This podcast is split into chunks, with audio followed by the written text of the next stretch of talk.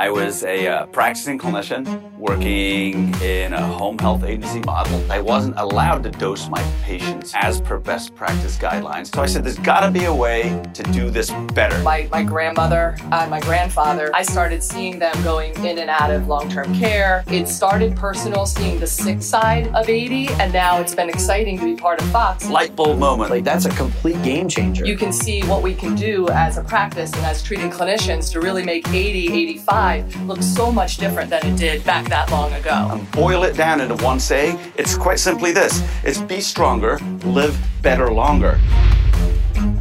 Welcome to Fox Rehabilitation's Live Better Longer podcast, the podcast focused on clinicians who work with older adults.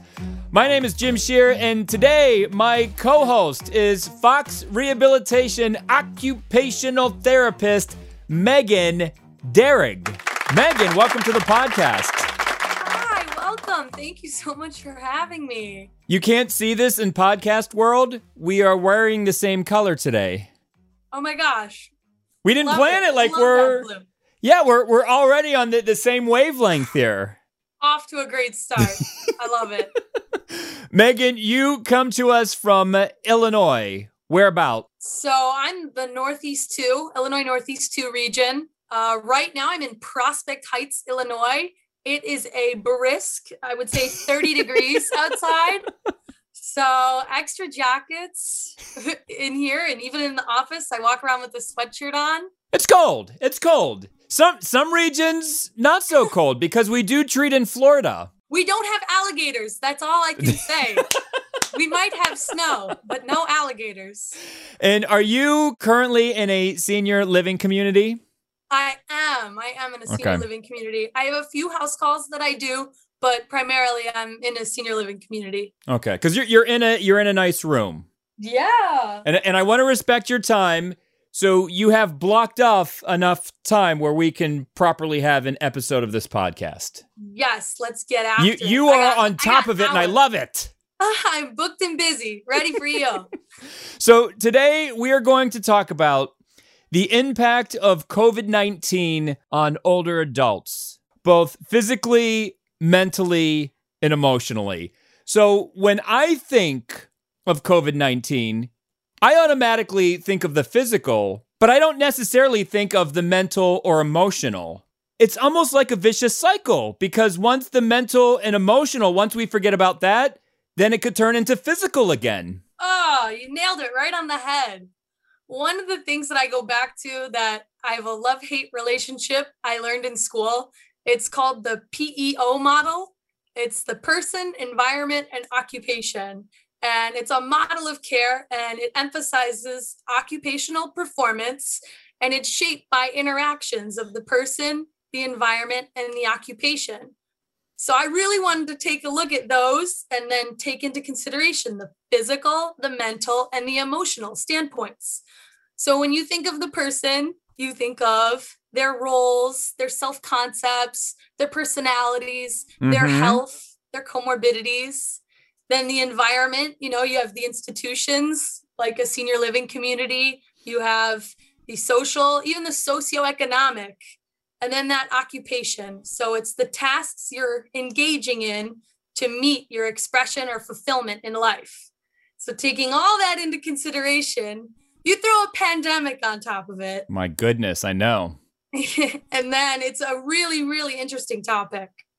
So just like take us through your footsteps. How have you dealt with COVID 19 in your profession? Oh gosh, I try and make things fun and engaging. I think that's one of the biggest things that's really missing in a lot of older adults' lives. Because I mean, that social participation is huge for older Mhm. adults. It's what they're leaning on for. Because you know, when you think of kids, they they are play based. You know, so they're like, oh, we go outside, we have recess. For adults, it's oh, I go have wine night, or I go play bunco or bingo whatever. And so with the pandemic, that social isolation piece is huge. It takes a huge toll on everyone. And so there's no fun. So I really like to engage my clients in fun activities, whether I know there was a recent podcast on cooking. So I've done that. I've brought in cooking. I'm like, we're baking a cake today. And here's all the tasks that it's going to accomplish for me. And guess what? You get cake at the end. Yes. You can't go wrong. Now, I would imagine early on in the pandemic, you Mhm. might have been the only, I mean, of course, people that work at the senior living community, but you might have been one of the only people that your patients saw. I know my grandmother, she couldn't have any guests for a long, long time. Exactly. Exactly. There was no human connection. Another thing I used was music. That was a huge, huge part because a lot, especially for the people in the dementia care unit, it was their way to escape the four walls that they're stuck behind. Mhm. So I had a client who was Irish and I'm Irish and I would play Irish music and oh she would go back in time and tell me so many stories about her times as a little girl in Ireland and oh I know this song because of this which was so cool to make that kind of connection and just let someone you know escape the social isolation that is the pandemic. Yeah, I Oh. love that you said fun because fun is a huge part of it. Yeah. If you're not having fun, it affects your mental and emotional being. And if that's thrown off, then once again, it can throw off the physical. Exactly. Totally. So let's take it back to the beginning. We're talking about the impact of COVID 19 on older adults. I want to talk about the physical, mental, and emotional. So, physical, older adults, you know, they're they're the most at risk for COVID 19. Well, for older adults, obviously, reduced immune function just comes with the territory. Right. So, be you know, with that, there's just existing health conditions that that are attributed to that advancing age. So things like high blood pressure, diabetes, cardiovascular disease, COPD, and even cancer. Um, it makes older adults obviously more susceptible to COVID 19, and they're classified as that high risk group. Mm-hmm. So beyond that, it's that older adults they get sicker easier and then they have a longer time to recover. We know that within our practice. that, No, I, you I know that as a person in my mid 40s. exactly. If I get injured, it's going to take me a lot longer to recover than when I was 18 or 19 years old. exactly. So just that longevity of recovery impacts, you know, overall health and overall well-being. So that's some of the big things physically why. And then you add on into the pandemic the inactivity. So Mhm. yep. by you know being forced into social isolation you're not walking you're not moving you know so that inactivity lays dormant and uh, causes other comorbidities to really begin to arise that weren't really even a problem before like you know elevated blood pressure bmi things like that um, so just diet as well as health is really really really important So this is the the physical impact of COVID-19. Megan, Right. you sent me some articles. Yeah. Take me through these two terms. Diabetes distress and glucose control. oh, this was a really cool article. So it was a study, and it was one of the first studies that examined COVID 19 and diabetes related results, like with psychological distress for adults with type 2 diabetes. So, diabetes distress. It's an emotional state associated with the burden of self care, a lack of support from family and healthcare providers, and feelings of failure in one's ability to manage diabetes. So it's distinct from depression just because it relates specifically to diabetes, like one specific diagnosis. But it's similar in a lot of ways to depression, where it's that low self efficacy and not being able to feel like you're in control of you know your disease because you don't have that like i said the environment that support to hold you through throughout the course of your life and so with glucose control you know normal flat fasting or blood glucose should really be at about 70 to 110 and that's for someone who has let's say type 2 diabetes that is a huge number a huge range you're just trying to stay within and what you really don't want with glucose control is really, really high spikes and then really, really low valleys. You know, you want to maintain as much as you can. So, with that distress or with that stress coming on from the COVID 19 pandemic, it's really hard to manage and maintain that glucose control. That is so wild. I would never Yeah. put two and two together like that. But just having this pandemic could exacerbate that, Mhm. something the outside world may never even think of. Exactly. So that's the, the physical impact of COVID 19. Let's move on to the mental. The World Health Organization said the two biggest challenges misinformation and fear. That was also sort of shocking to me. I'm like, okay, World Health Organization, it's going to be something medical. Misinformation and fear. Something I feel like we could easily control, right? Or we should be. Absolutely. Absolutely. I couldn't agree with you more. And you said that um, understanding health info is really important for a patient, correct? Right. Absolutely. We do that every day in our practice. Um, you never underestimate the power of education. That's why Fox really we pride ourselves on we have an education tab in our notes. We are educating. If you're in there, you're educating every session because not everything carries over every session, especially with older adults. And it was in one of the articles that the Canadian study, it had said that Yes. 82% of older adults have insufficient health literacy. So That's a huge not- number. It's huge. I know. Like It's 80 per, 82% of older adults have an insufficient health literacy. Absolutely crazy. Is it easy to educate an older adult? Are they receptive to it? How do you make them receptive to it?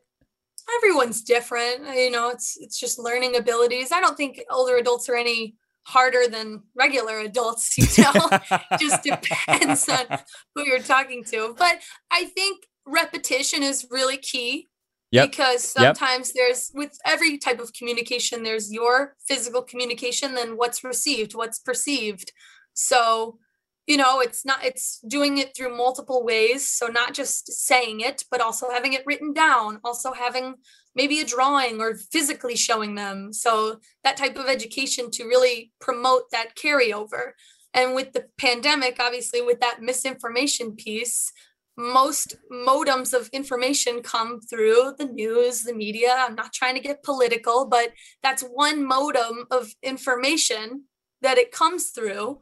And, it, you know, it could go in one ear, out the other, in one ear, misunderstood, and then out Yes. the other. Well, let, So- let's go to emotional because you talked about people watching the news or people Yeah. reading feeds on social media. One of the best things you can do, according to the articles you sent me, there was a study, it said turn off the news. Yeah. Like, stay off of social media. That stuff is getting into your brain and it's doing you no good. They say social media is the new uh, bubonic plague of, of our generation. Because people aren't necessarily, yeah, they're not necessarily getting the correct information. Right. Absolutely. The emotional impact. There are three things that are stressed stress, anxiety, and depression. That Mhm. takes a toll on older adults.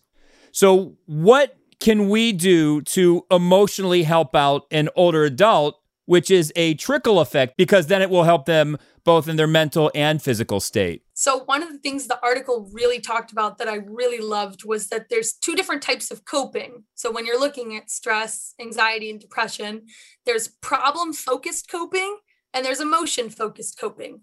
So with that problem focused coping, it's eliminating the problem of stress. So for instance, when I'm anxious about a test or something, I might check in with the teacher, problem, solution versus emotion focused coping, which helps manage the emotions accompanied by stress or perception in an unavoidable circumstance. So that's this pandemic, you know, we're in an unavoidable circumstance. So it's being able to reshape the mindset, which for an older adult, I'm not going to lie, that's pretty hard. You know, they've had 65 years of one mindset Mm-hmm. to then come in and say, let's meditate. They're like, get Right. out. Right. I'm done with you. I don't want your hippy dippy stuff. Um, no, I was I was thinking of that too because there's a there's a list of coping strategies. And Megan, let me quickly reference the articles that you sent me, the ones that we have been loosely referencing during this conversation. Uh, one is from Geriatric Nursing, titled "Fear of Coronavirus and Health Literacy Levels of Older Adults During the COVID 19 Pandemic." Another one is from Geriatric Nursing, titled Impact of worries associated with COVID 19 on diabetes related psychological symptoms in older adults with type 2 diabetes. And then the third one is from the International Journal of Environmental Research and Public Health titled Consideration of the Psychological and Mental Health of the Elderly During COVID 19, a theoretical review. So, those are the articles that we've been referencing, the articles that Megan sent me. But for the coping strategies, one is to take deep breaths mm-hmm. and maybe participate in yoga. So, there are a lot of older adults in my life. And if you said, hey, we're going to do yoga, they're like, the hell we are. So, what would be an alternative to yoga? Or how would you convince someone who wasn't into yoga to do something like yoga? Yes, yes. Sometimes, truthfully, I do it with music where I will say, We're doing this to what's your favorite song? We're going to do this to the beat of this song. Deep breath in on this beat, deep breath out on that. And sometimes I find a slower song, but but know, it's a, a song. Like, it's a song they like, though, right? A song yes, that they know. Yes. There you go. So That's the familiarity. Yep. Yes, that familiarity exactly. And so, yeah, doing things like that, or we might even sometimes it's related to religion and prayer which you know just depending upon what your religion is they say that prayer is that time of meditation so mm-hmm. it's kind of saying okay have, have you done that okay mm-hmm. then let's let's try that there's billions upon billions of youtube videos too where they have relaxing nature sounds and things like that which you're like hey we can't go outside today so we're going to bring outside indoors and even that can help really reduce blood pressure and you know reduce like just stress in general because we're holding these feelings so tightly that being able to take yourself out without being able to physically take yourself outside is huge. You know, it's crazy.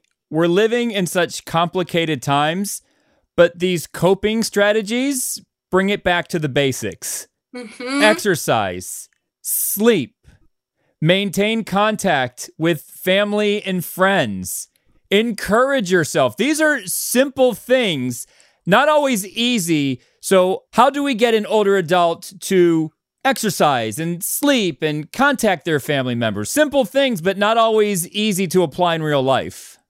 I personally am a firm believer in the habits, um, routines, and rituals. I am someone, get someone on a schedule. And, you know, we are creatures of habit by nature.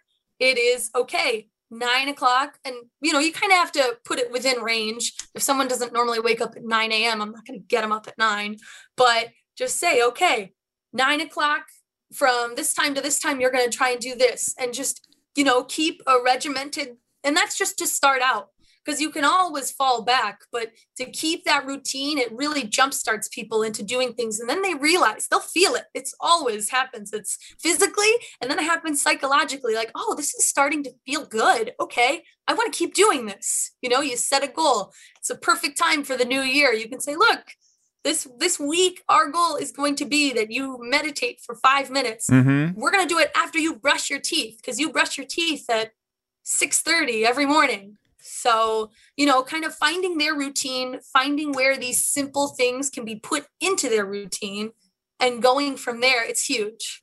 My takeaway from this conversation routine and repetition, the key. Yeah. Because I know just like, just talking with older relatives in my life, we mm-hmm. think if mm-hmm. we say it one time that that'll do the job, but you have to do it over and over and over again. Mm-hmm. And not just not just with older adults, even with you know relatives Regular my age adults. or relatives younger than me. oh yeah, that's the the key to communication. You know, you just keep going until it sinks in.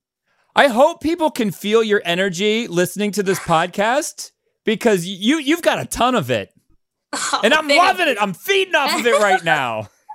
oh, thank you. Well, I'm very passionate about it. I think it, it's a huge huge thing that's really overlooked because we're so focused on the physical of the COVID pandemic and understanding, oh, this is a high risk population. Well, why? And then, okay, we got that. And then what about their mental, emotional, psychological? And especially because this is the grouping of people that's in the social isolation the longest. When you think about everyone else, a lot of people, even after getting the vaccine, are going back out into the community. And these people, they're not doing that because, you know, there, there's just so many risks and it's weighing that risk reward. So, Megan, I appreciate what you're doing. Will you stick around for one more quick segment? Yeah. It'll only be a few minutes, so we're going to take Let's a break. And when we come back on the Live Better Longer podcast, more with Megan Derrig. Attention clinicians, specifically speech language pathologists, occupational therapists, physical therapists, and exercise physiologists. We are looking for you to join our Fox Rehabilitation talent community. If you are interested, go to careers.foxrehab.org. If you join our talent community, you'll be the first to know about new job openings. You will build your professional network and you will stand out from other applicants. So if you would like to join now, our Fox Rehabilitation talent community, go to careers.foxrehab.org. We are back on Fox Rehabilitation's Live Better Longer podcast. My name is Jim Shear, joined by Fox Rehabilitation occupational therapist Megan Derrig. So I want to talk about deep dish pizza. You treat in the Illinois area. I'm assuming Yes. deep dish pizza is a, a thing in your parts. Oh, it's an art form. So, comedian Jim Gaffigan recently posted a- an old routine on Twitter about deep dish pizza. He kind of dissed deep dish pizza. And I know I know some pizza aficionados who also diss it. They don't call it pizza, they call it a casserole. So, are you a fan of Chicago style deep dish pizza? I am a Chicagoan born and bred. I I am truly a fan of deep dish pizza. And I know people have their qualms. They call it tomato soup in a bread bowl, call it a casserole. Yeah, whatever. You know what? I- I've seen it. I've seen videos of even people from Italy and they're like, what is this? This is not pizza. And Like why "Well, do people take such exception with it? I don't know. I love deep dish pizza.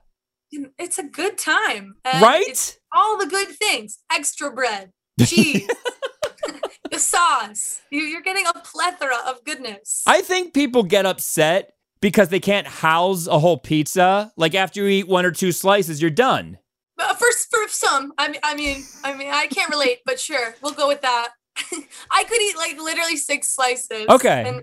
I, I could eat. so I could eat a bunch too. I could. At, when I first started, I could only eat two, but then Mhm. I could eventually take down like a small pizza. oh so I've been to Chicago a bunch, and every time I go to Chicago, I try a new deep dish pizza. What is your favorite? And I will tell you mine. And, and my answer almost feels a little bit cliche, but I've had like a bunch, and it's still my favorite. Okay, I'm going through. I I have all of them. Like I love all of them, so it's hard to pick one. But I know what you're talking about. You got you got the Giordano's. You got Rosati's is a big one. Um, what's the other one? Lou Malnati's. I think I like Lou's crust. Lou Malnati's crust, the best. We wore But the same color today, There we go and go. we like the same crust. It's the best crust. It is. It is a good crust. I knew I liked you for a reason, Megan. Yeah. So I'll, I'll get you out of here on this. You talked about playing music and listening to music with your older adult patients. What kind of music are you into? Th- this could this could cinch it for us. Wow. I may I, may have you on next week as a co-host. Oh, I can't wait. Maybe I can't wait. Do I get to ask the questions too? You- well, I'll you you can always ask ones. questions. You can ask questions Oh. today if you want. Okay. Okay. All right. Fair. Uh, well, get ready. I'm gonna get my notebook out. Um. so let me think. I I have a very eclectic taste pattern. I use eclectic uh, the least sparingly way. I can go from country music all the way to EDM. When I tell you I am the extremes of everything. so with my clients mostly though, we stick to the the classics. We'll do some we'll do some uh, classical music. So we got the some opera, the Beethoven, Bach, you know, some of those. And then sometimes we'll go into folk music. I have one client who's really into folk music, and I'm like, let's get after it. I have one who's traditionally Greek, so I've I've learned so much traditional Greek music, and it's been so fun. And I just ask, I'm like, what's your favorite song? I actually have a playlist that, and it's called "What's Your Favorite Song?" Wow. And they tell me their favorite song, and I save it That's because it's great. so fun. So then I save like it's just like little memories you get to keep, you know, throughout. That is such a good musical education. I would try to do the same with my grandfather, and he turned me on to the Will Bradley Orchestra. Music I would have never heard unless Mm-hmm. we were talking to each other and having these conversations. Absolutely. All right. So, uh, Megan, you'll have to come back. Sold. Thank you for the info. Good luck with the rest of your week. Thank Uh, you. To anyone who is a patient of Megan Derrig, you are very lucky. Oh, she's stop. she's bringing joy and energy into your life. All right. Oh, So for you. you are very welcome. Thank you for doing this. So for Megan Derrig, my name is Jim Shear, and we will see Yins later.